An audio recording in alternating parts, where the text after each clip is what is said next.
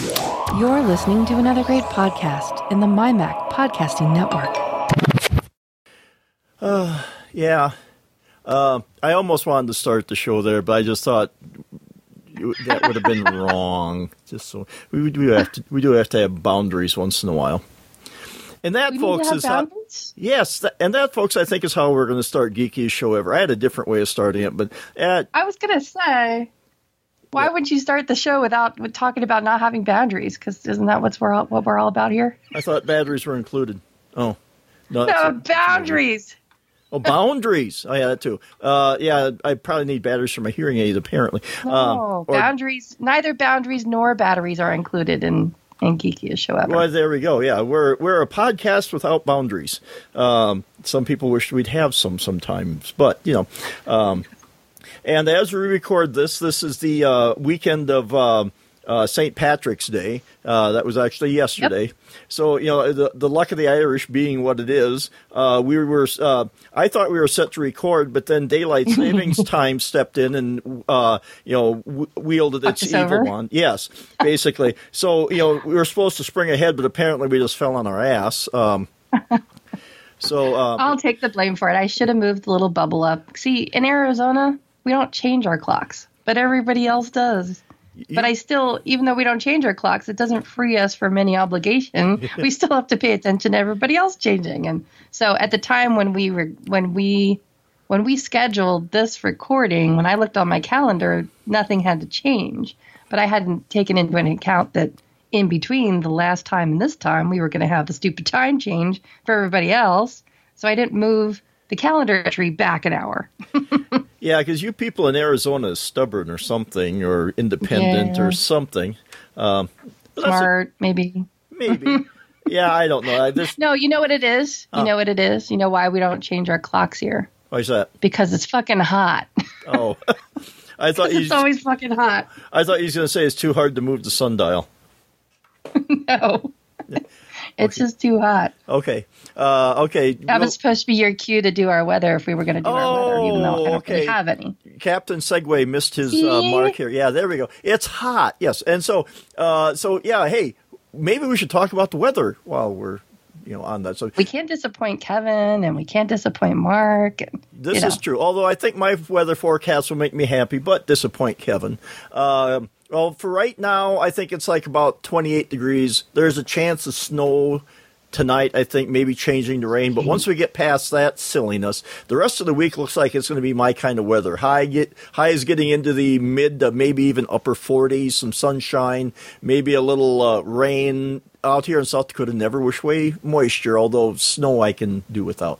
But um, Not that kind of moisture. no, no, I prefer it in liquid form, not uh, you know flaky or hard as in hail.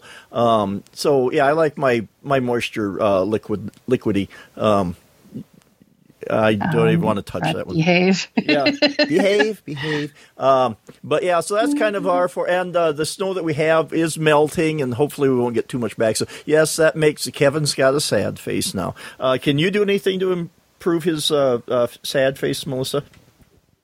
Mm, nope, it's going to be kind of schizophrenic the next couple of uh, days here. It's the the temperatures are a little bit all over the place. We've got 72 tomorrow, 81, then 86, then 89, then 78, then 80, then 78, then back down to the 70s. So yeah, still too hot for Kevin.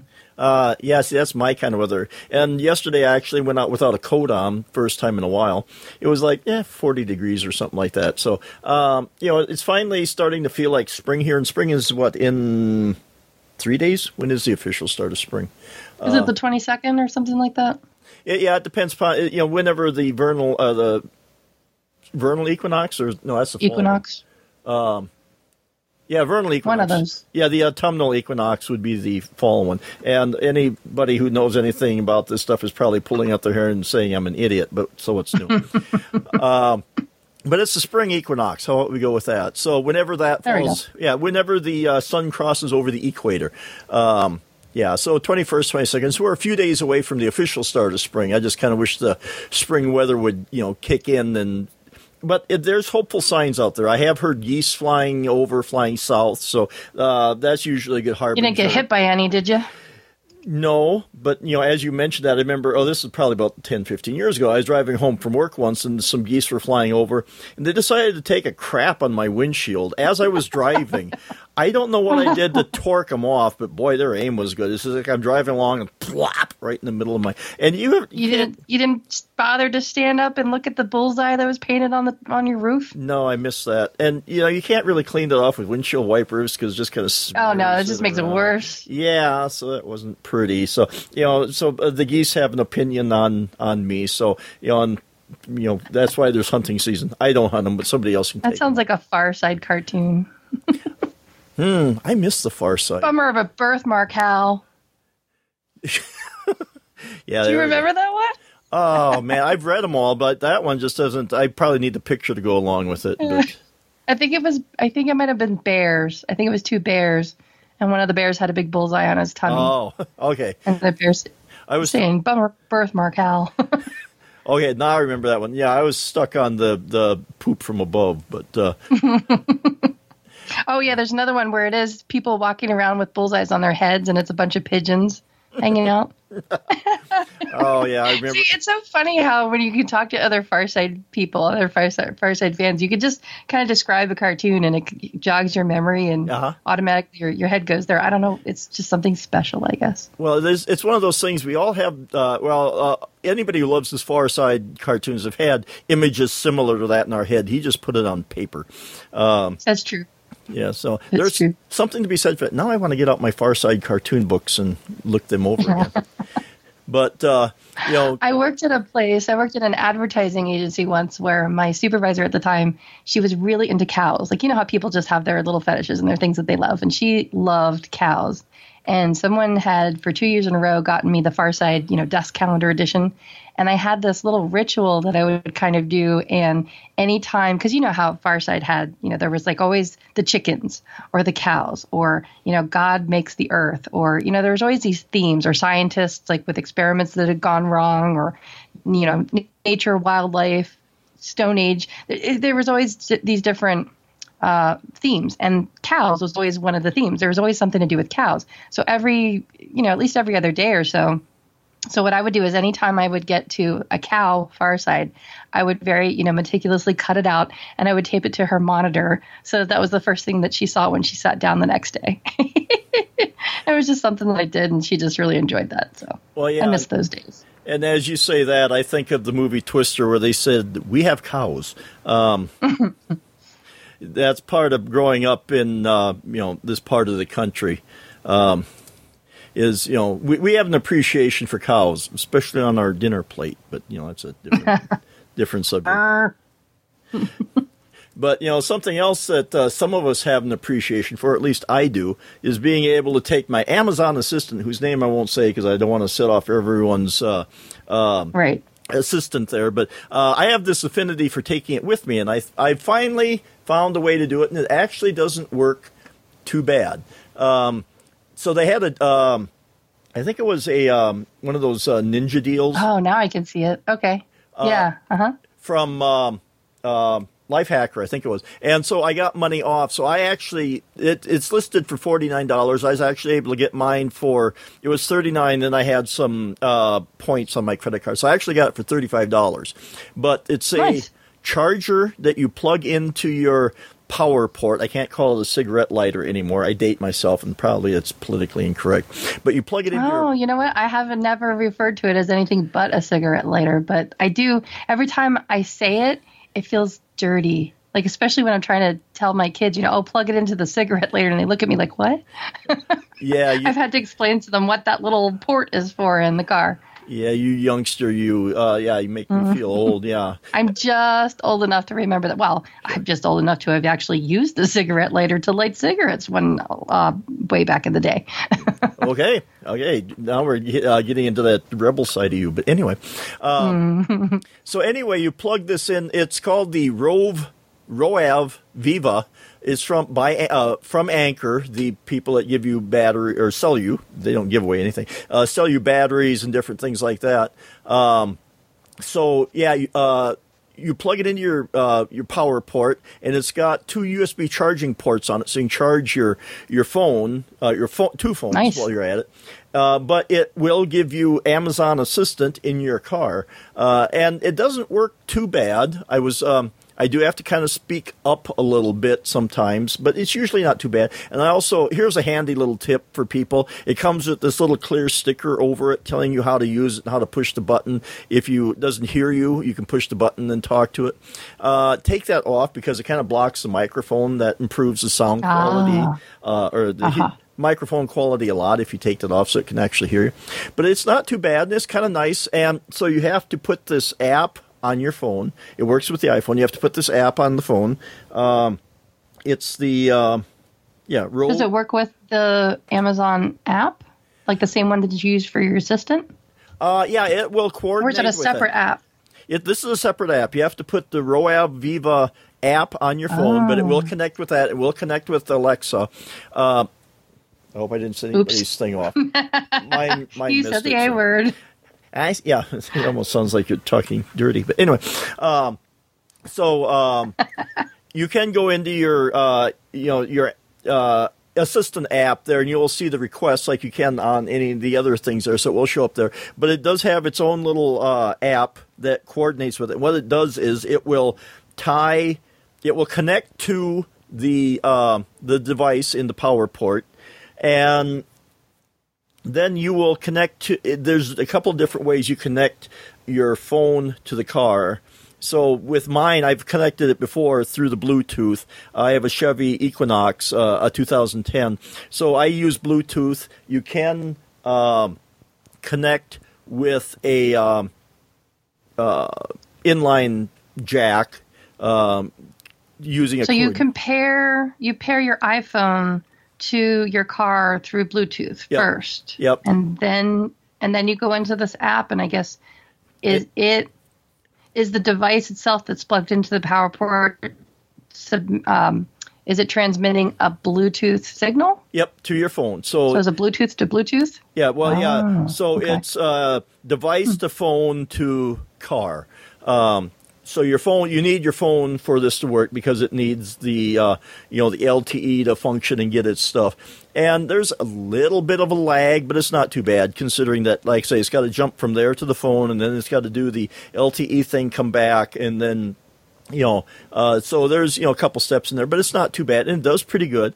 I um, I've done a few things with it. The music uh, is us- is the usual thing I do. I tell it to play um, different playlists I have on Pandora and a few other things, and you can just say you know play music by um, let's say Halestorm or something like that, and it'll play it. So you can do the uh, the assistant type things that you could do with everything else.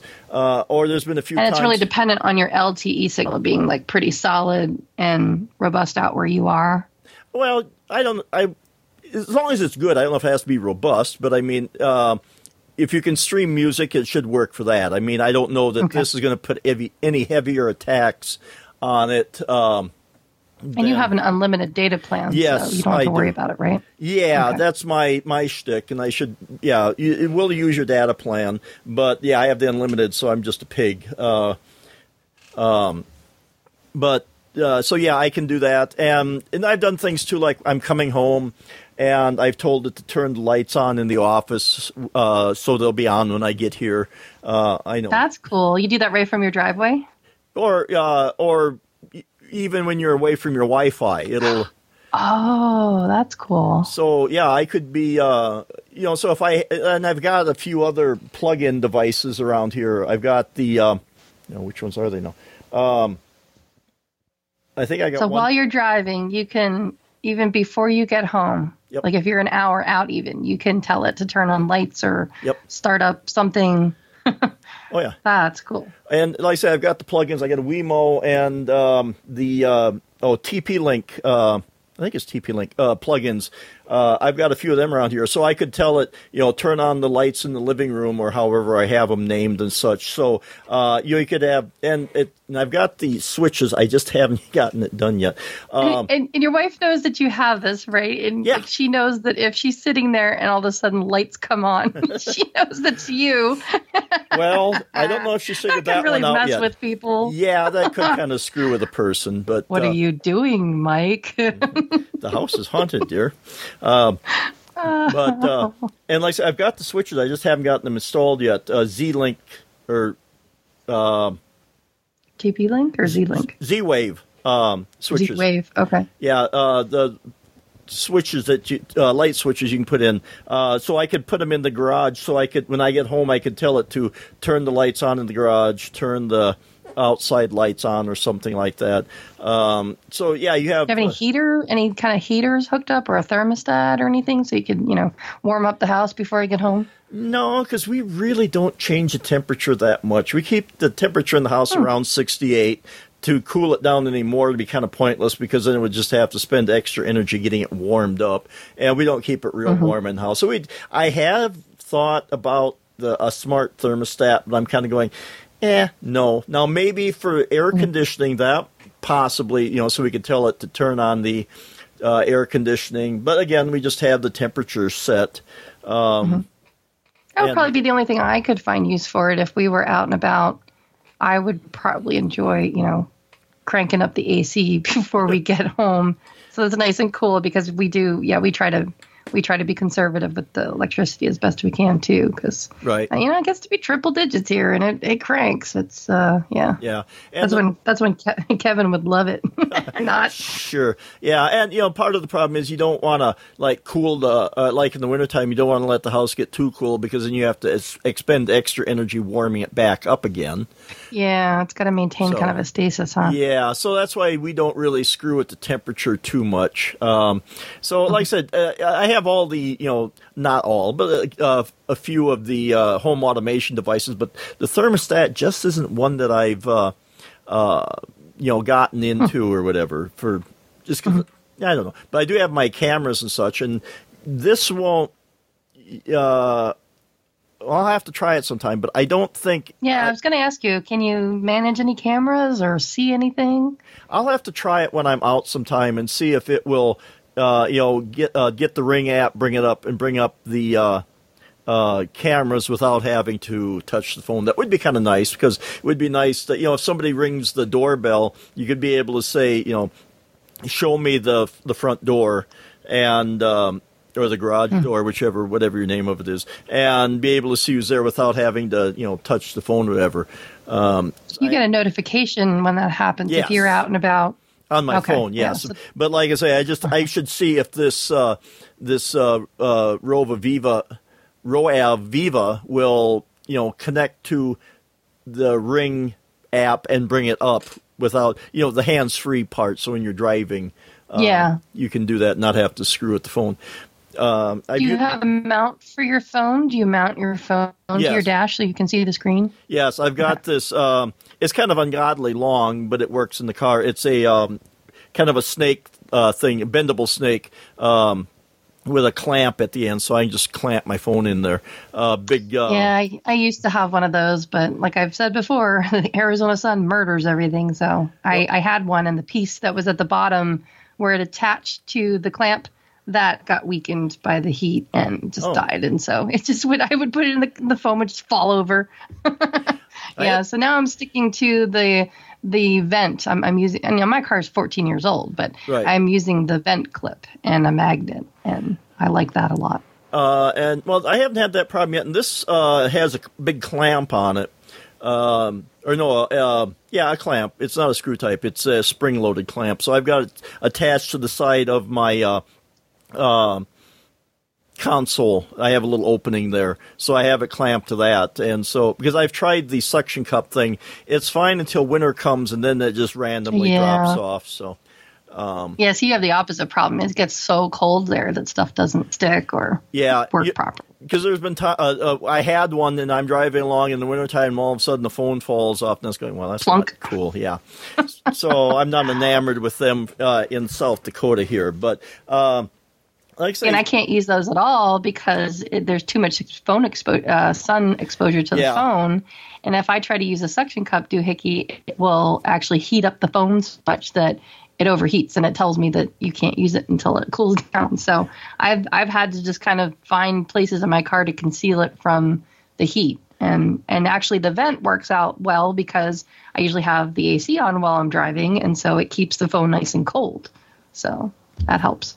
Yeah, and I've, um, you know, mine's down in the console, so it's usually out of the sun, so that's not too much of a problem. So that works out pretty well. But um, like I say, overall, because I do like my uh, my Amazon Assistant. Um, you know, right now it's kind of edging out the Google Home, but the Google Home, I, I, I have both, and still, when it comes to answering questions, uh, Google is a little bit better than Amazon is for you know getting answers and that kind of stuff. And the other thing, It's a little more heavily crowdsourced, I think. yeah, and the other thing I do like about uh, uh, Google Home over the uh, the uh, Echo stuff, you can create groups with your uh, Echoes, but they can only be part of one group. So, like, say I have a couple down here in the basement, so I can call that my basement group, but they can't be part of anything else. Now, with my Google Home, I've I've got again, I've got several of them around the house because I have a problem. But anyway,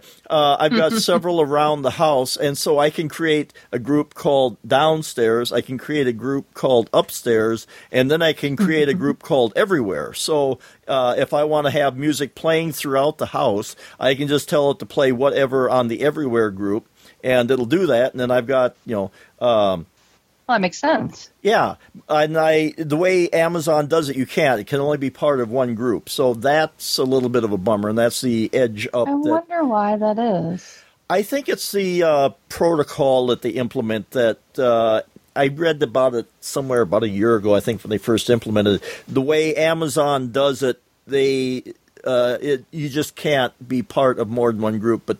Uh, Google does it uses a different protocol, which is a little bit more flexible. So I wonder if they have any specific reasoning for that. Like, is it a security issue? Is it? I mean, what what would what would make them use one protocol over another? I just wonder if they, if they have justification for it. Well, one might be uh, the fact that uh, Google owns one protocol and uh, Amazon got the other one. Uh, you know, it could just be. So proprietary. Yeah, it could very well be just something to that effect, and why they can't get it. Uh, and like I say, you start getting into you know programming and trying to make things work that can get and trying to get things to cooperate with each other. And you have to realize these things are cooperating with a lot of different stuff. With like you know, I got my ring doorbell, I got my light switches around here, so they kind of have to you know have something that they all can you know. Um, basic stuff they can agree on. all those so all those devices are all on your wi-fi. Now i think we talked about this in the past but remind me i know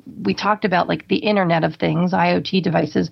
Do you have a separate router that just iot stuff talks to or do you have one single router? Because i know you have multiple routers. do you have routers routed to each other and then you kind of have the IoT devices kind of on their own thing so that they can't infiltrate? Like if you if any one of those IoT devices got hacked, it wouldn't infiltrate your your I don't know what you would call it your home connection to to your personal data, like like your computer and your iPhone are on one Wi-Fi thing. Now, how does that work though? If if your if your iPhone does it need to be on the same Wi-Fi or can it be on a different Wi-Fi uh, network and the IoT devices are on a different network. I wonder if that's still how that works. Well, I'm just trying and- to picture yeah. how this is all put together. Well, and actually, when I'm at home, I don't even have with the the internet setup that we have, or with the uh, through AT and T. I don't even have the phone on Wi-Fi because it's all using the same LTE signal. Oh, So- yikes. okay. So you're just using LTE for everything Yeah, when I can, it does. because you have well, unlimited, so you can. Right. Yeah, and uh, and why go through of having you know it connect to the Wi-Fi, which then connects to the same LTE that the phone would be using directly. You just have an extra step in there. The only time it torques me off is like uh, when you get an update from Apple because I had an update for uh, Microsoft Word on my phone, and it says. Um, Unless there's a multi-part Yeah. download, you must connect. I'm going. Yeah. Yeah, they Yeah, because there's so many people. I, I can Right. kind of see why they do that. I know it's Well- annoying, but yeah, there's so many people that will not pay attention. They'll download, you know, a one gigabyte or well, it wouldn't be for an app, Right. but for an operating system update, it might be. But they'll download something, even if it's like 50 megs, and they'll download it over their LTE connection. And the next thing you know, hey, why did I get this bill? This overage charge, and yeah. Well, So- yeah, I understand that. I just kind of wish they would give us give a person a switch that it says, "Hey, I understand." Like know, an opt-in. Yes, uh, something Mm-hmm. to that effect. And I, you know, maybe I shouldn't say maybe there isn't. I just have been too lazy to look for it. But um, because there are people, I can imagine there's a few people out there who don't even have Wi-Fi, who basically live and work off their phones uh, for the most part. Yeah, I, I imagine that segment's still fairly small, though. Right. Yeah.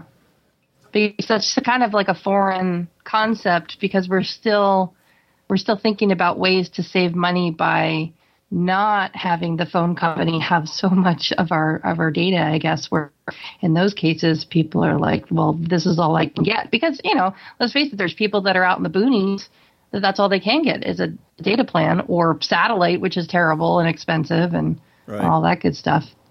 Hey, speaking of cellular, um, I think this is a good segue to talk about the other things. And I just thought of something else. Um, so I wanted to talk a little bit about my negative Verizon experience. Um, you know, we don't have Elisa on the show today, so I've I've got to fill in that that portion about you know shaking our fist at the at the cellular carriers for being dickwads about stuff. And so, for lack of a better term, um, and then I want to ask you what you think about Xfinity being in the cellular space. So you chew on that while I tell you about this. Okay. So I was appalled. I just recently helped a client upgrade their phone. You know, same with any anybody else where they get to that point in their phone plan where they're eligible for an upgrade. And so they were. And so we were talking about. I gave you guys a little bit of this background over over text. You know, asking questions and stuff. And um, you know, they were teetering on well, which phone should they upgrade to? And you know, we talked about Samsung versus uh, Apple and that sort of thing, and you know, decided to just stick.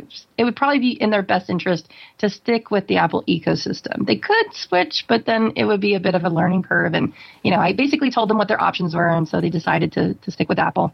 And so the next thing we talked about was form factors, and so then we talked about the difference between because their their main goal, I should say, was the camera. They, you know, when you think about what is it that you want out of a phone, what are you going to use the phone the most for?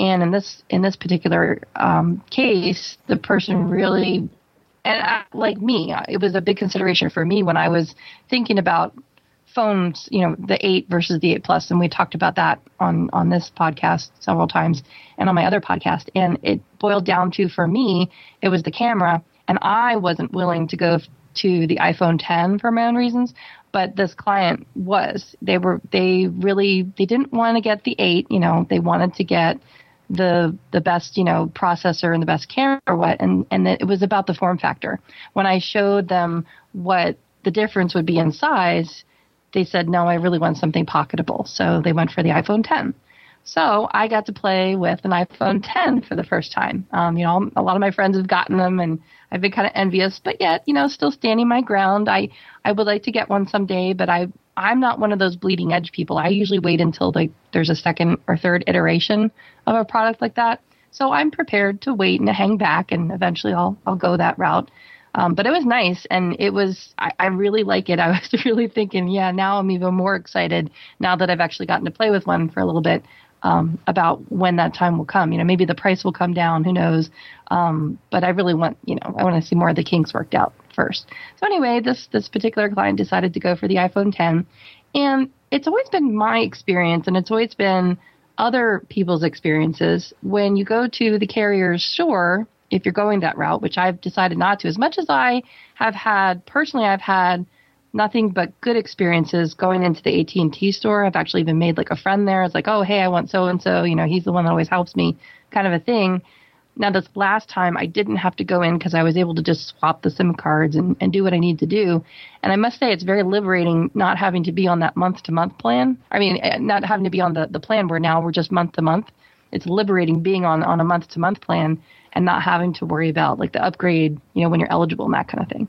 So because this time around I just purchased the phone outright, and because we did the hand me down thing, and my we put my dad on the plan, but he purchased his phone outright. Also, nobody has any monthly payments. Like nothing's broken up and fettered into the into the monthly cellular bill. It's just we're just paying for cellular service. We're not paying for the the phone anymore. So that's kind of liberating. We just this time around we just saved up and ripped the band-aid off.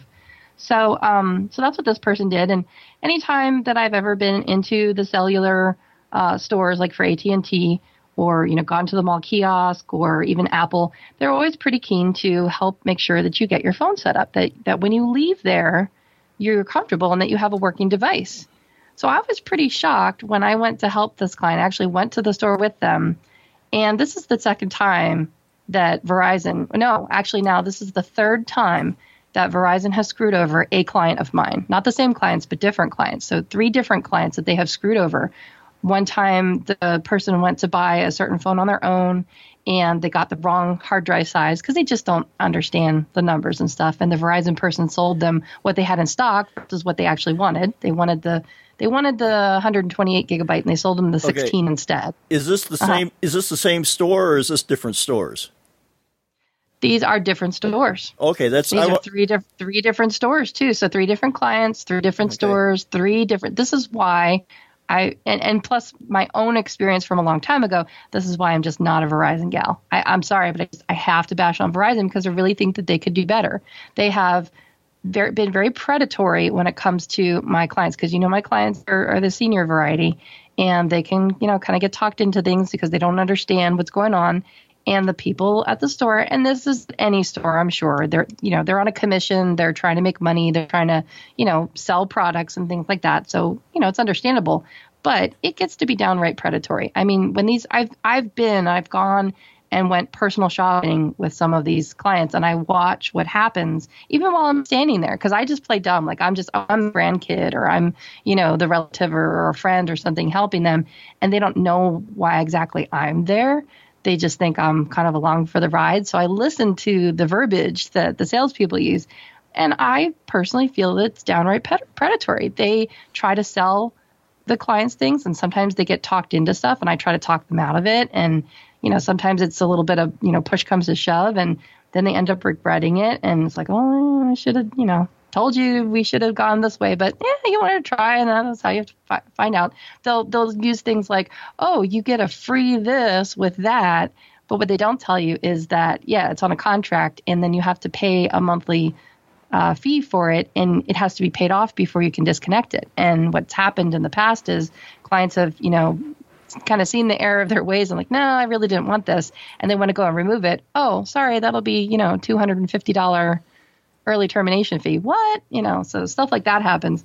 Um, but this time, this time the story was took the client to the store to pick up. We like pre-purchased it. Like all we had to do was just go in and pick it up. And I knew what was going to happen next. You know, it was going to be a little while till I got to see the client again. So I thought, while we're there, we'll connect to the Wi-Fi in the store, and you know, at least they'll get it activated. I wanted them to. The goal was I wanted them to have a working phone before they left the store. And then, you know, I would take care of like the lessons on, you know, how to tweak settings and things like that. The plan was we were just going to restore from an iCloud backup. And I was so excited because Apple now has this thing where I think it's called Quick Setup, where all you have to do is bring the two devices together. I don't know if you, I think the last time when you did your phone, you were going from a Samsung to an iPhone, right? Yeah. So I don't think you got to experience this. Well, nowadays, if you're if you're upgrading iPhone to iPhone, all you have to do is bring them close together, and this little um, pattern shows up on your screen. And all you have to do is pick up the phone and hold it over it and scan it. And it just, it's magic. It just takes all the settings from the old phone and just puts them on the new phone. And I've I've seen it. I've seen like videos of it, and I've and people that have done it have told me about it and how easy it was, and I was really looking forward to that. Well, we never got to get to that part because turns out their policy now is they don't let you set up the phone in the store. And I just can't believe that that's their policy. That's just that's so ridiculous. All she let us do was, you know, I, I said to her, I was like, well, why? I said, you know, he needs to have a working phone. And she's like, well, we're not really supposed to, but I'll, you know, I'll let you do it in this in this instance. So she was like bending the rules by letting us connect to the guest Wi-Fi. Well, of course, then because the phone had been sitting in a warehouse for so long it didn't have the latest operating system update, so she just like was tap tap tap tap tap. You know how us kids are. They we mm-hmm. grab the phone and we're like, "Here, grandpa, I'll just, you know, tap." Oh, I hate that. I always try to get the client to do it. Like I try to point to where they're they're supposed to tap so that they can learn it. Unless I I ask them, I said, "Is it, is it okay if I do these next couple steps. I always ask their permission. These people just grab the phone out of their hands and like, here, do, do, do, do, do. And then they go so fast and you don't see what they actually did. So this time, what actually happened, she was like, oh, yeah, you have to apply the, the software update. And I'm thinking to myself, no, you don't. we can set it up. We can do the software update later. No, no, no. She had to just, you know, boop, boop, boop, you know, tap on the phone and, and started going. Well, then you couldn't interrupt it. So we're standing there. So we let the software update complete, but then we never got to the part where you know, and they and they were just standing around. Like it was going to take a while. So what were we going to do? That that process had already been started before I got a chance to say, well, no, let's just go ahead and sign in to your Apple ID and like do all that kind of stuff. So I was very disappointed that we didn't get to actually set up the phone. So my poor client had to leave leave the store with his his current, you know, or his old phone, I guess, having been deactivated, right? Because I mean, it still worked as a as a as an iPod, but they they deactivated the SIM card because they activated the SIM card for the new phone, right? So he's walking out the store with two phones in his pocket, one old one that's just an iPod now, and one new one that's on the progress bar. That's how he had to leave the store. Hmm. I was so frustrated and so disappointed. So I had to wait until I guess it was like later that evening or the next night until he could get home and like, you know, some pop up showed up that basically said, yeah, you know, some process got interrupted and you have to reconnect to the network and then it stopped. So I had to like do what we were supposed to have done in the store over the phone and walk him through the restore process. And then once that happened, it was all fine. And, you know, now he has his phone's all hooked up and it has all the same apps that he's used to seeing and all that kind of stuff. But I just couldn't believe that that, that, that company would allow one of their customers, a very, you know, loyal, high paying customer, walk out of their store with a device that wasn't able to make a phone call. Hmm. That yeah. to me is just unacceptable. And see, I don't have anything to compare that to because when I got my phone, I was going from Android to iPhone, and this is the first time that we'd gone through a carrier because before we'd always used Straight Talk. Um, All right. Uh-huh. So yeah, uh, the next time I upgrade, which will hopefully be in a few years, um, then I'll see how that goes and what it's like. Um, but you know, from what you know, I'm a I'm a geek, so my experience would be a little bit different than the average person. But I thought right. when I went to the AT and T store uh, locally here that it was a, a fine experience. The, uh, the lovely young lady that waited on us was very helpful and everything. Uh, so, like I said, I don't have anything to necessarily compare that to. It'd be interesting to see how uh, other people uh, have done it. But I know they had it set up on the, their Wi-Fi, uh, and we had problems too because we had to we had I had trouble porting my number over, and I ended up having to get a new number. Um, yeah, that so, could be that could be sticky. Yeah, so there was a few glitches, but I thought you know they went out of their way to try and help us. So uh, you know, I don't have anything, and I've never been into a Verizon store to see how. Well, that's just works. it. I've only ever had positive experiences with AT and T. Yes, I've had the same glitches where there was a pro, and I'm talking about my own personal experience. In addition to many, many clients that I service that are on AT and T, I've always been the person, you know, where they're kind of scared to to call the carrier, and I totally understand that. And so I've always been the go between. You know, I say I'm here with so and so, and we're trying to, you know, set up their phone or their iPad or whatever, or we need to get this changed about the service, and it's always been positive. It's it's time consuming and sometimes there's glitches or, you know, there'll be something where they'll say, well, you know, according to the contract, you can't do this or whatever. But they're always really good about A, explaining why something can't be done the way we expected it, and B, making a compromise that, well, you know, we kind of understand that you'd like to cancel out this iPad or whatever, but here's what we can do. We'll reduce the price for this and yada, yada, yada. So, yeah, they do kind of go the extra mile. Even though it might not be exactly what you wanted, it's still somewhat of a compromise. Whereas with Verizon, my only experiences with them have been negative, and it's always been this, this, you know, like, no, we can't do that. Or, you know, no, you know, you should do this instead. And no, but that's not what I wanted. And it's just always been this just terrible experience. Um, one of the issues too is when I help people, normally when I go through AT&T, I always explain, you know, I'm so and so, I'm their their tech, you know, I'm their computer teacher and I'm helping them out with this today and I tell them what my name is and you know who we're talking to and we're always on speakerphone and they're always they're, they've always obliged. They've always been really happy. They understand, you know, that that there's, you know, older people that need help by kids or grandkids or whoever's helping them and they just ask the person, Do I have permission to speak to so and so? And the person says yes, and it's always been positive. But with Verizon, they make you jump through these hoops where like they have to have the person sign something or you know they have to put your name as an account holder like as as a as a person who's authorized like an authorized person on an account i don't want that like i don't want my name on Right. someone's account I just want to talk to somebody over the phone. That's all I want to do. I don't want to like I'm not I don't want to be authorized to go in there and make changes to their account at the store or something. I don't want that liability. You know, like that's just not that's not what we're trying to do here. Hmm. So that was just really sketchy and just really messed up. So that's what I had to say about that. And then the other thing that I want to ask you about, I just recently started seeing commercials and I wondered if you had seen them yet, that Xfinity is getting into the mobile space. Do you, have you seen anything about that? That's No, I- scary in a way. I need to watch uh, TV so I can see what's going on. Uh, I play too many games, but that's a personal thing. and we do have, you know, we got Direct TV here, and I should just sit down and watch it once in a while. But no, I haven't seen the Xfinity ad. So, uh, but are they going to be like Direct TV? Uh, how do you mean they're getting into the internet space? Are they going to have like um, uh, do like Direct TV now, where they have TV over the internet, or are you talking about they're going to bundle internet service with their Xfinity um, TV service? Well, according to what I've seen as far as commercials go, and just what like they have a new website, they have an Xfinity mobile website, and it looks like they're getting into like the space, the same space that AT and T, Verizon, and Sprint are. This is just new what I've seen. I've started to see it with um, like people that I help out with their internet connections, their Xfinity customers. And I started seeing it when, like, in their login pages when we're doing stuff to their devices and stuff. I started seeing this, you know, oh, you can get an Xfinity mobile plan now added to your account. You know, it's one of those things where they, they, bu- I don't know for sure if they're going to bundle this, but it looks to be like it's one other thing that you can bundle.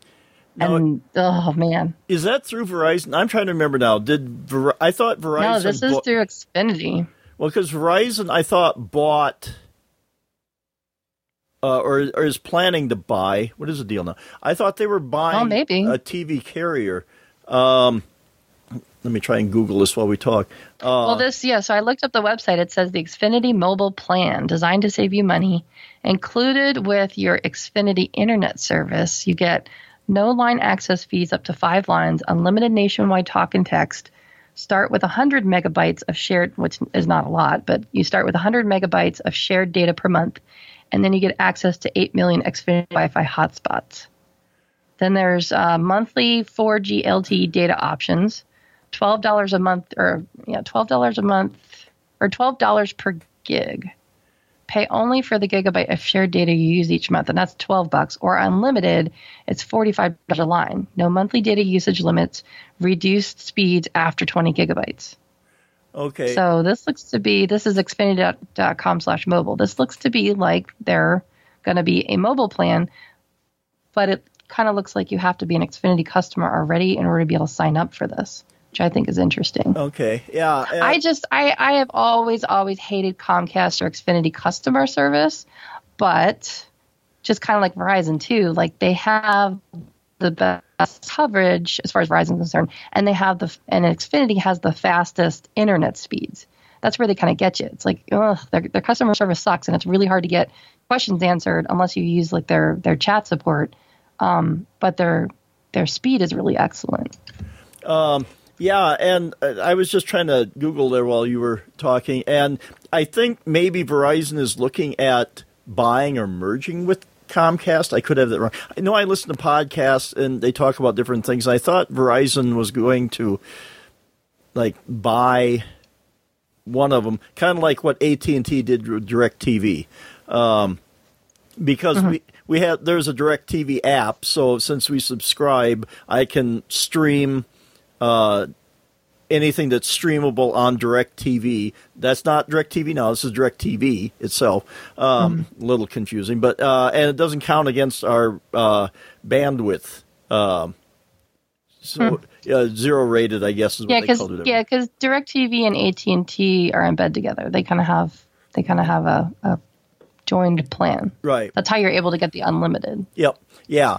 And yeah. So this seems to be like this is for Xfinity existing customers. I just typed in my my zip code to see, and it's a bunch of blue dots. So there, it doesn't look like there's really a lot of coverage. Oh, and I'm pretty sure we don't have Xfinity out here. Um, you know, as far as cable TV outside of satellite, which would be Dish and Direct TV, uh, we have our local. It's a uh, telephone cooperative that offers internet, cable, and telephone. Um, but we skipped them and went everything through AT and T. But yeah, so we don't have a lot of options out here. It's either Yeah. our you know the that cooperative or. Um, Dish or DirecTV. But um, so when they when I hear people talking about Comcast or Xfinity, um, or is that the same thing? Um, You just like yeah, they are the same thing. Yeah, You're yeah, just like okay. la la la la la. yeah, basically. And I hear everybody talk about how horrible Comcast's uh, technical uh, support is with yeah, consumers. it's it's insane. It is it is so terrible, and it is it's bad because my type of clients they're the type of people that are just used to picking up the phone when they have a problem. What do you do? You know, you pick up the phone, you make a phone call, you call their whatever number technical support you can. You wait, you know, you get passed around from person to person, and it's just awful. And they end up like getting so confused because, first of all, they end up having to be on hold for so long that by the time they actually get to speak to a human, they'll do anything that the human hmm. tells them to do. They just they've forgotten why, why they called in the first place, and that I think is by design. I think it's very psychologically messed up, or it's just a very happy coincidence of of psychological trauma that ends up getting these people, you know, talked into different services or getting disconnected when they didn't want to be or something. But the, the, one of the biggest problems that, and I've experienced this firsthand because there have been there have been a few instances like I've gotten pretty good at using the chat feature because I don't have to talk to somebody. And the reason why I don't want to talk to somebody, not because I'm trying to be antisocial, the problem is is that it's always either a combination of two things. It's either someone overseas, and I'm not trying to sound prejudiced or anything, but it's always someone with a really, really heavy accent. yes. I mean, it is so bad that you just cannot understand what they're saying. They're speaking English, but it is very broken English. And on top of that, because it's probably going overseas or, or somewhere far, far away, the connection gets dropped. So I have gotten, I have helped people where it has taken hours because, and it would take hours whether I was there or not. It it's because we get so far, and then just as we're getting to like a resolution of something, the call gets dropped Hmm. conveniently. and then you have to call back again and start all over again. And I even say to them, I said, Oh my gosh, I don't want to have to re explain this over and over again. No, no, no, no, ma'am, we're taking notes and, and we're putting you don't have to explain yourself. And that's a bunch of BS because that's exactly what happens. I call the next person and I said, Well, the last person said they were taking notes. Oh, I'm sorry. I'm sorry, ma'am. That doesn't seem to show in the account here or it hasn't populated yet. Like they'll have some kind of, you know. So I try to avoid it like the plague, trying to talk to a human being over there. I'd rather talk to the robots in chat. But the the sad part is, is occasionally there are certain things like, for example, you know, uh, unbundling or rebundling or something, where you have to speak to a human. Like it's it's something that they just won't do over chat. They make you like call in and speak to somebody. Yeah. So what I try to do is get as far as I possibly can, so that at least like that's the last portion of what we need to do. So yeah, it's Yeah. just it's just terrible, and that's and I don't think there's any improvement anytime soon.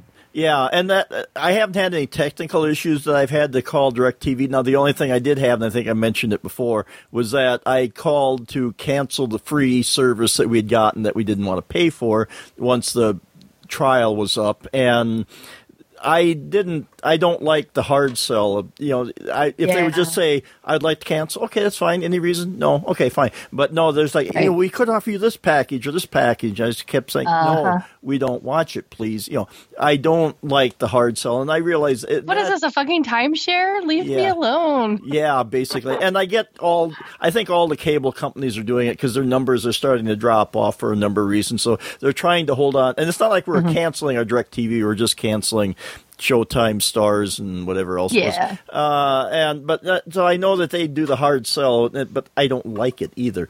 Uh, but that's been my only experience so far, and you know, as I get further into this, we'll see. You know. Uh, if we do have problems, um, now the other a couple weeks ago, um, uh, I had problems with our internet here through AT&T and I called the local store and they said well if it's a technical problem they really can't handle it at their end and I understand that so if it would have were to, to continued I would have had to call AT&T technical support but me being the geek that I am I just basically just uh, hard reset the router and started over and now yeah, it's fine. That's what they're going to tell you to do anyway. Probably, yeah. And once I remembered that, because I turned it off and it's got a battery in it, so I pulled the battery out, but it needed a hard reset to uh, uh, unscramble itself. Um, but Hmm. uh, now here's here's an interesting question though for you. So you're all in on LTE. right, That's that's what's serving your phone and your internet. yep. So have you been in an instance where there's been an outage in your area and you can't make phone calls or go on the internet? Is that Uh, what happens? Yeah, basically, and there's and it, not too often, but once sucks. or twice, yeah, it does, and that has happened once or twice, and I kind of knew that going into it that you know wireless. But that's something that's something that I think people should be aware of when they go Yes. with these all-in plans because I'll tell you it has been really great whenever I've had problems with now I'm on Cox out here, but even with Comcast that we have our cellular plan through a carrier like Verizon or AT&T or Sprint or whatever, and so you're still able to use the internet through your LTE plan to be able to look up like, hey, is there an outage? Like, what's Right. going on? Or you know, to call and get technical support. Like, like my setup because I have a separate carrier than is my internet service provider. I'm able to use my cellular plan to call or well, I, I just said I just got to say I don't like to call, but I, I can go on their chat service or I can look up, you know, the coverage map or I can log into my account. And this last time, like there was actually an outage, and the idiots they it was a it was a planned outage. It was a planned um, uh, service uh, where they were uh, modifying or maintaining the network or something. Normally they do that stuff, you know, between 3 and 4 a.m., but for whatever reason they did it during peak hours, which I bitched about it. But at least I was able to use my AT&T connection to figure that out. Whereas like had I just been on a cellular for internet, I wouldn't have had that ability. So that Well- scares me a little bit.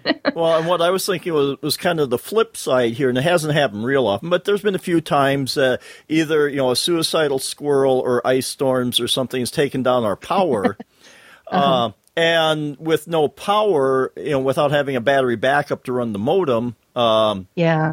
you know, but this one has a battery built into it, and we do have battery packs around here that we can power things. And so, if we just connect directly to the router, obviously without providing power to our uh, basically access point, a router acting as an access point in the house, we'd have to connect directly to the router, and that's limited to 10 uh, devices. That's why I have the access point, uh, besides having the need for a uh, network switch in the house, too. So we could, uh, our battery operated devices, obviously the uh, the Mac wouldn't work, but our tablets and our phones, well, hopefully the phone would connect but to the. internet. predominantly, I mean, you'd be able to dial 911 then, right?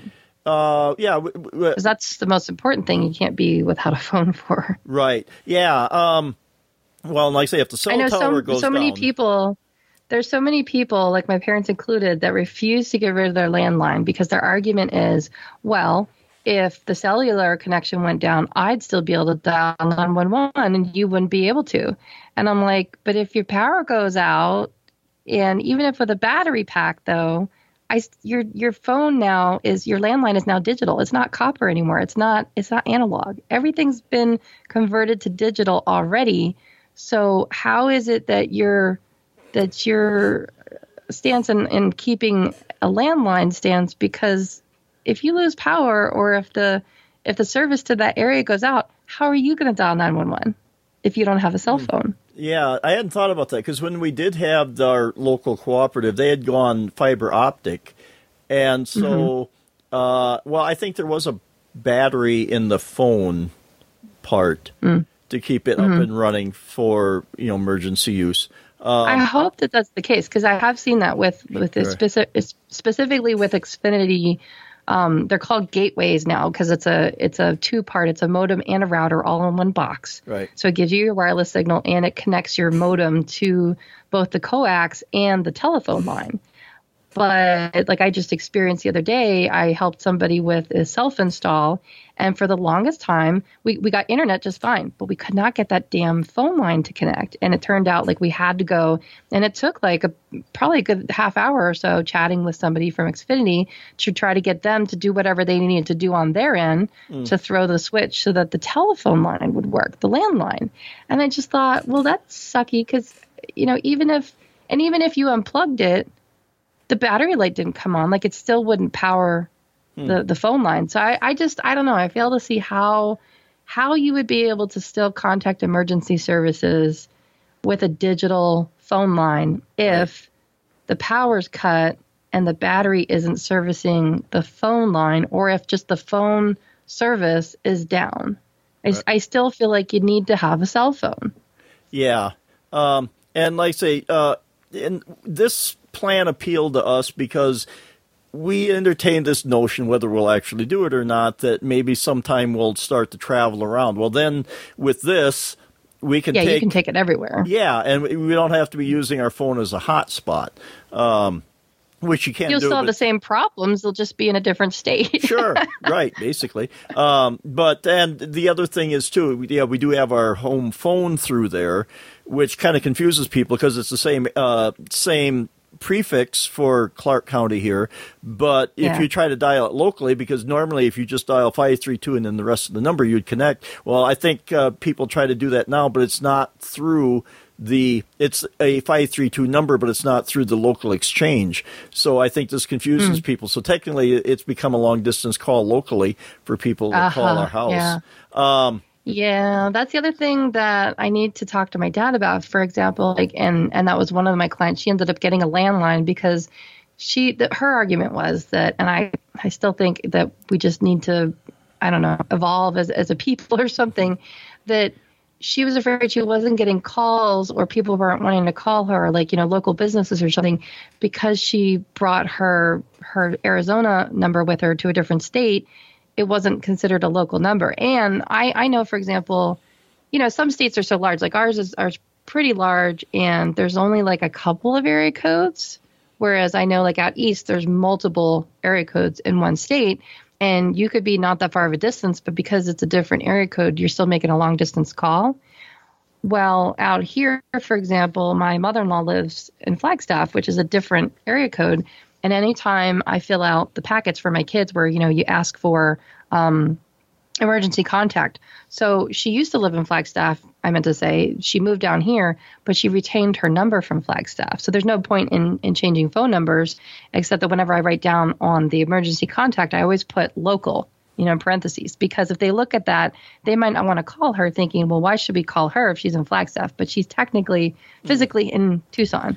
You see what I mean? So Yeah, I- I, I think that's why I said I think I think we need to evolve, and I think people need to, just stop really looking at area codes and assuming that they're long distance when they may not be. Right. I, I'm hoping that we're getting to a point where you should just dial the number anyway. And I, I don't know if there will be something that tells you it's long distance or not, but I think we need to get away from constantly worrying about people having distance numbers because people are moving from all different places and they're retaining their phone numbers. Right, And, and- they have a different area code. And the So- fli and the flip side of that, I wish there was a way to tell if it was local or not. Because Yeah. the uh, my kind of pet peeve is we've had some junk calls, and I think they're spoofing uh, a local Oh. number or local area code because I'll look and see, oh well, you know, it's six oh five, which is the South Dakota.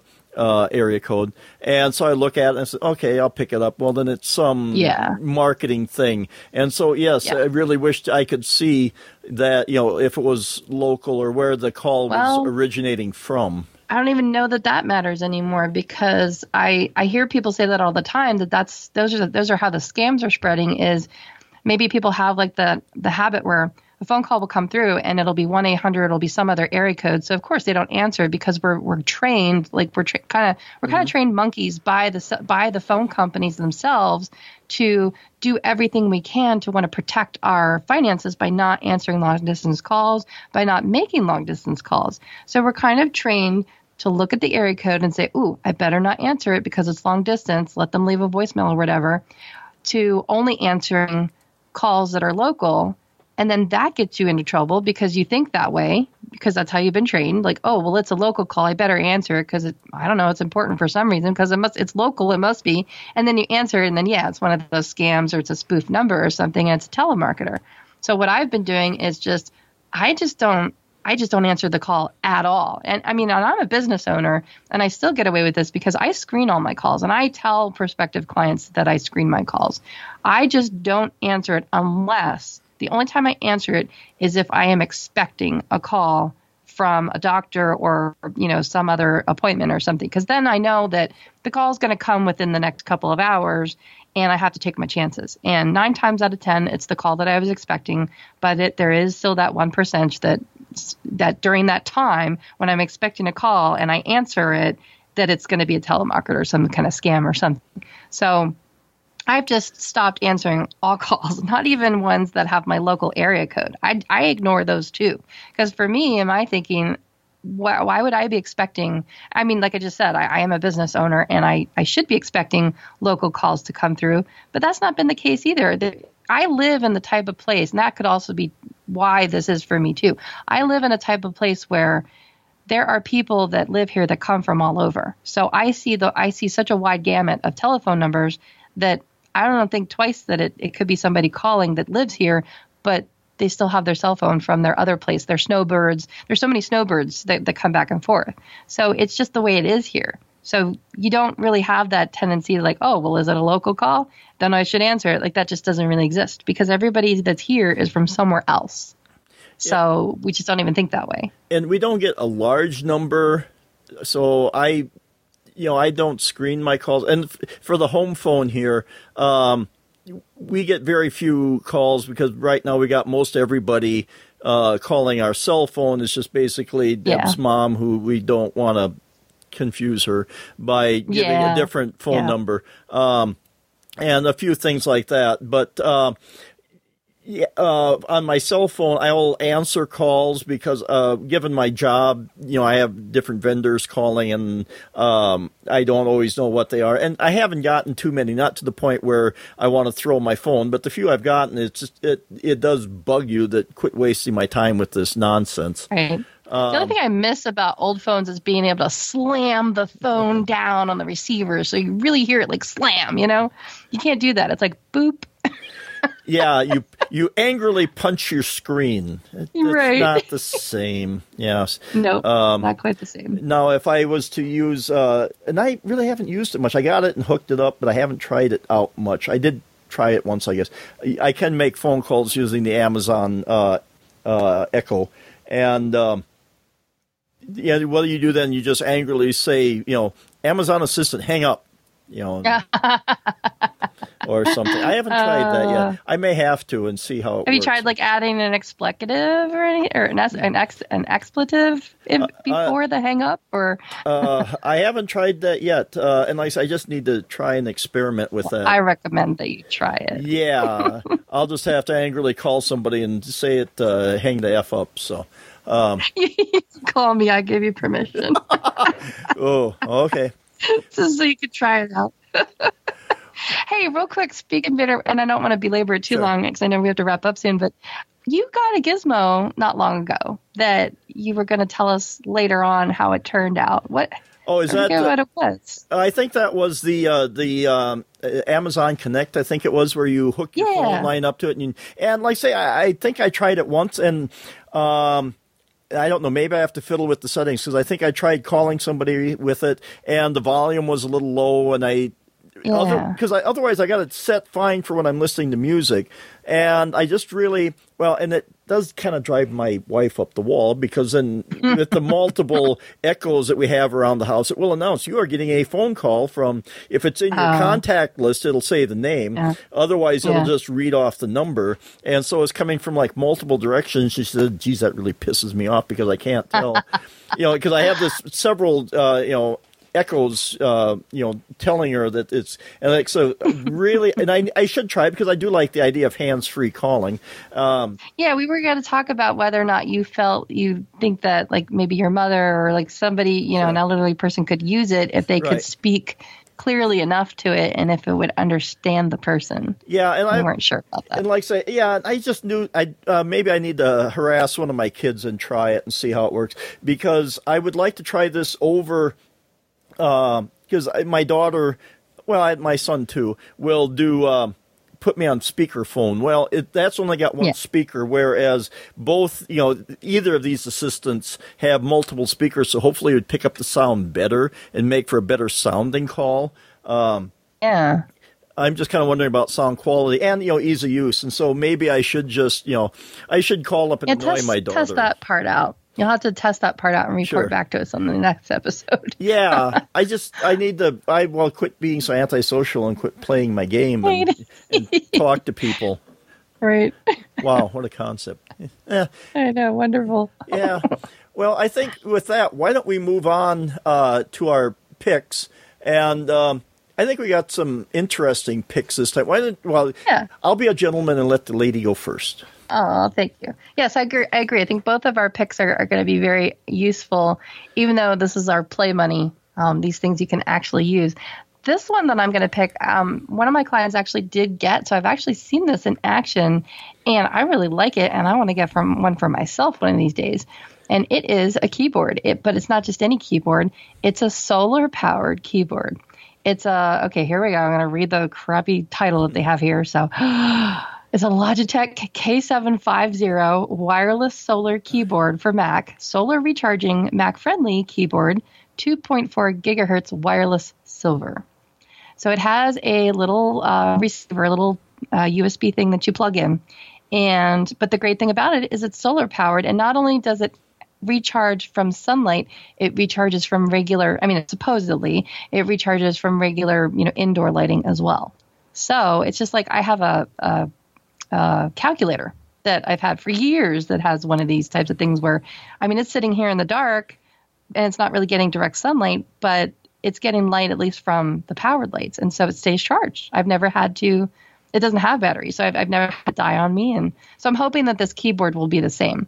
But it's it's a full size keyboard. It's got a number pad on the right hand side, and it's all. It, it is exactly what it says it is. It's Mac friendly. It has little feet on the back that you can release, and so it stands up on an angle, and it's silver. so It, you know, it looks like it belongs to to the Mac, and it's got a big. Um, it almost reminds me. It's kind of neat because it almost reminds me of the Touch Bar on like the new MacBook Pros. But it's the solar panel, so it's not like it's going to give you any buttons to press. But I, I really like this, so this is something that I'm actually considering getting for reals.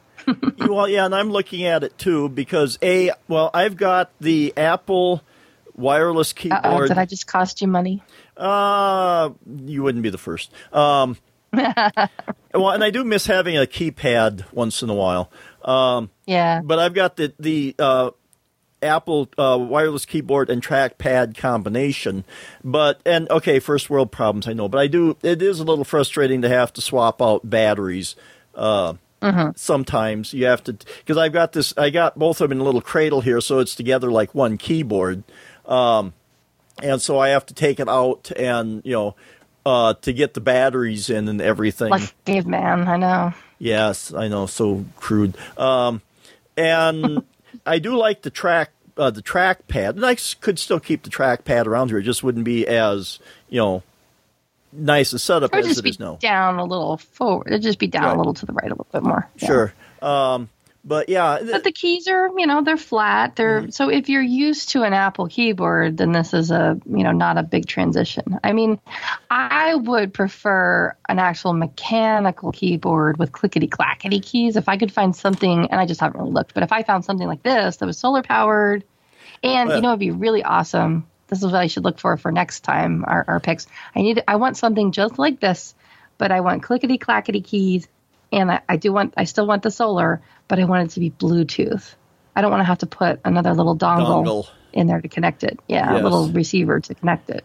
Yeah. So if there is such an animal, that would be awesome. It probably cost four times the price, but Right. but I just want to see if it exists. Is all. Yeah, and I bought my the uh, keyboard on my wife's Windows computer. It was one of those membrane ones, so I got her a, a gaming keyboard, a mechanical keyboard, a cheaper gaming keyboard because I figure if it will stand up to moderate gaming, um, it should stand up to my wife. But she's you know uses the keyboard a lot, and uh, she's gone through several keyboards. So I said, just screw it, let's get a mechanical keyboard. And she's only had it a month or so, so so far it seems to be okay. We'll see how it stands up for long term use, but. Uh, uh, yeah, me- uh, and I don't like the clackety part of it, but the mechanical part seems to hold up better. But th- this, and I've seen this before, and I have thought about it, but it's starting to look a little bit more appealing. Like I said, if it would be Bluetooth and not the dongle, it would be nice Yeah. too. Yeah.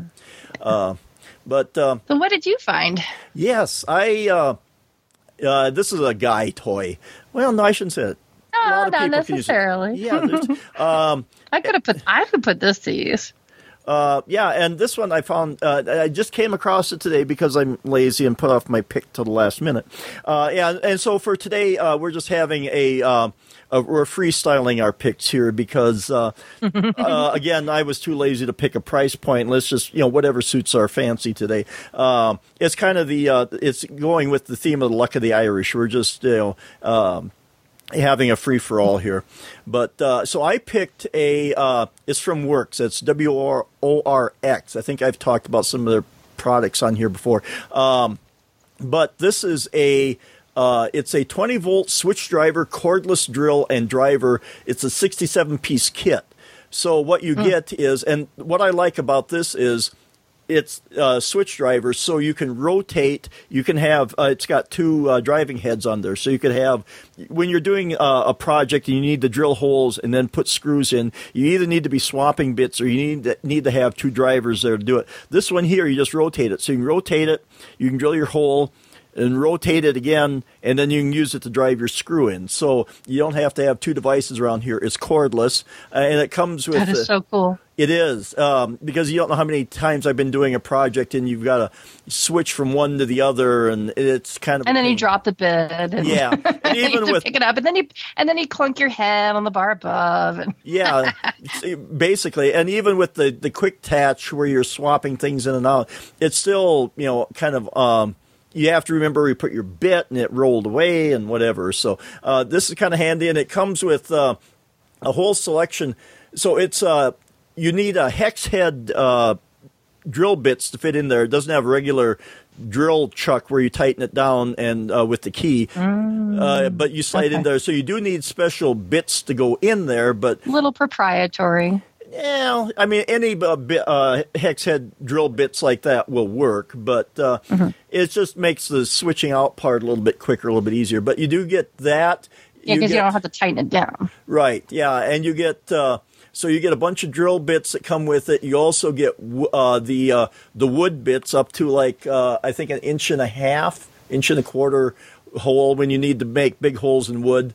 Uh, you get socket sets. You get your different types of uh, screw heads, uh, the flat, the Phillips, the Torx, all of those. Uh, you get looks what looks. Uh, you get some nut drivers in there. It looks like a fairly. Is there any masonry? I Any- don't- can't tell if those are masonry or not. Masonry? No, I don't believe so. No. And I don't know But I wonder if you can get masonry to add to it. maybe, but I don't know if this kind of drill would be necessarily masonry. You kind of want a hammer drill, depending upon what you're drilling. Okay. And this one isn't a hammer drill. Uh, oh, okay.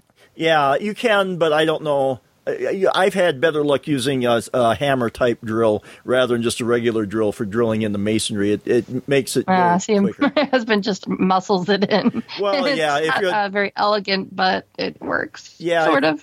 If you have to do a bunch With of lots them, of tinfoil in our plaster.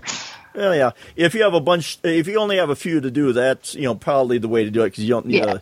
And that school where we you know a lot of masonry. We do that, so we do have a hammer drill. It makes it a lot easier. I've tried it the mm-hmm. other way, and it just takes forever. But um, mm-hmm. and this is uh, 140 well 145 dollars basically, and I didn't think that was too bad. Uh, you get two batteries with it and the charger, so you can have one charging while you're using the other. Um, because depending upon your project, uh, you know if your battery runs out. Um, you don't want to have to sit there and wait for it to charge up again. Um, and then there's right. also got a torque control, so you can uh, so you don't act you can set how much torque it uh, will use, so you don't accidentally twist off. Uh, screws or something when you're driving them in. So I, I came across this, and this may end up being one of my wish come true uh, things. Right. I'm looking at it. Uh, I don't do a lot of projects. Well, Father's Day isn't that far off. uh, yeah, that's that's true. Um, but like I said, I looked at that and I'm kind of, you know, I'm thinking, looking at it, going, huh, maybe if I, I try, there's things I should be doing around the house, so maybe if I bought this, would encourage me to do it. It would make my wife mm-hmm. happy. Uh, that's mm-hmm. a side benefit, but you know, whatever. Um, but uh, okay, well, you know, we've had our, our, our, wish fulfillments here, and so you know, uh, we're we're bringing an end to the M and M show here, the Mike and Melissa show. Yes uh, as opposed to the S and M show, which would be completely different and not appropriate for children. I don't even want to. And if you them. brought your go-go boots, you get to be the green M and M. Ooh, there you go. Yes. Um, so, um, well, with that, you know, introductions won't take too long here. So, why don't uh, Melissa? Why don't people? Uh, why don't you tell people where you can be found? Well, I can be found, if, if you so desire, after listening to me ramble on here, uh, online all over at the Mac Mommy. And um, after this, I'm actually getting ready to record another episode with Dave for our other podcast. It's called In Touch with iOS, and you can find more about that at intouchwithios.com. And um, I'm a little bit more behaved over on that one than on this one. So, mm-hmm. yep, that's me. Okay, and if you want to find out more about me, you can list, uh, you can follow me on Twitter at DSC Chipman, and I have my, my about.me uh, page at about.me slash Mike McPeak. And if you do want to hear me being a little bit more restrained and appropriate, uh, you can go listen to me on Sci-Fi Tech Talk at sci-fi-tech-talk.com, where we talk about different um, works of science fiction, be it a movie, TV show, uh, book, or whatever. And um, we discuss the uh, the tech in there, the uh, the uh, different ideas in the movie. So, but you uh, check us out there. And if you want to find out more about the show, head over to geekiestshow.com. Reviews and com- comments on iTunes are always welcome. And we thank everyone who does that. We hope you have enjoyed the show as much as we have. And don't forget between uh, now and next week to hug a geek.